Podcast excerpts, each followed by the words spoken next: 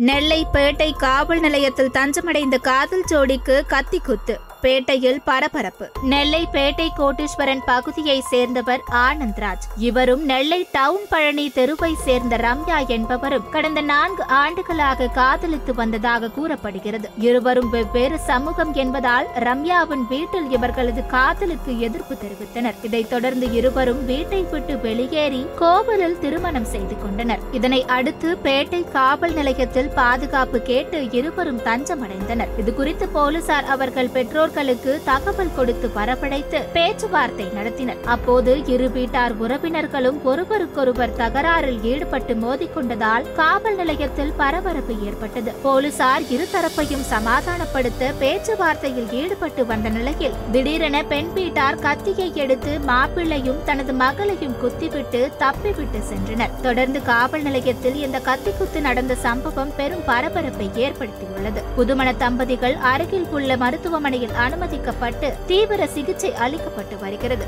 மேலும் தப்பியோட முயன்ற ராம்குமாரை சுற்றி பழைத்து பிடித்து கைது செய்தனர். தொடர்ந்து இது குறித்து போலீசார் தீவிர விசாரணை நடத்தி வருகின்றனர்.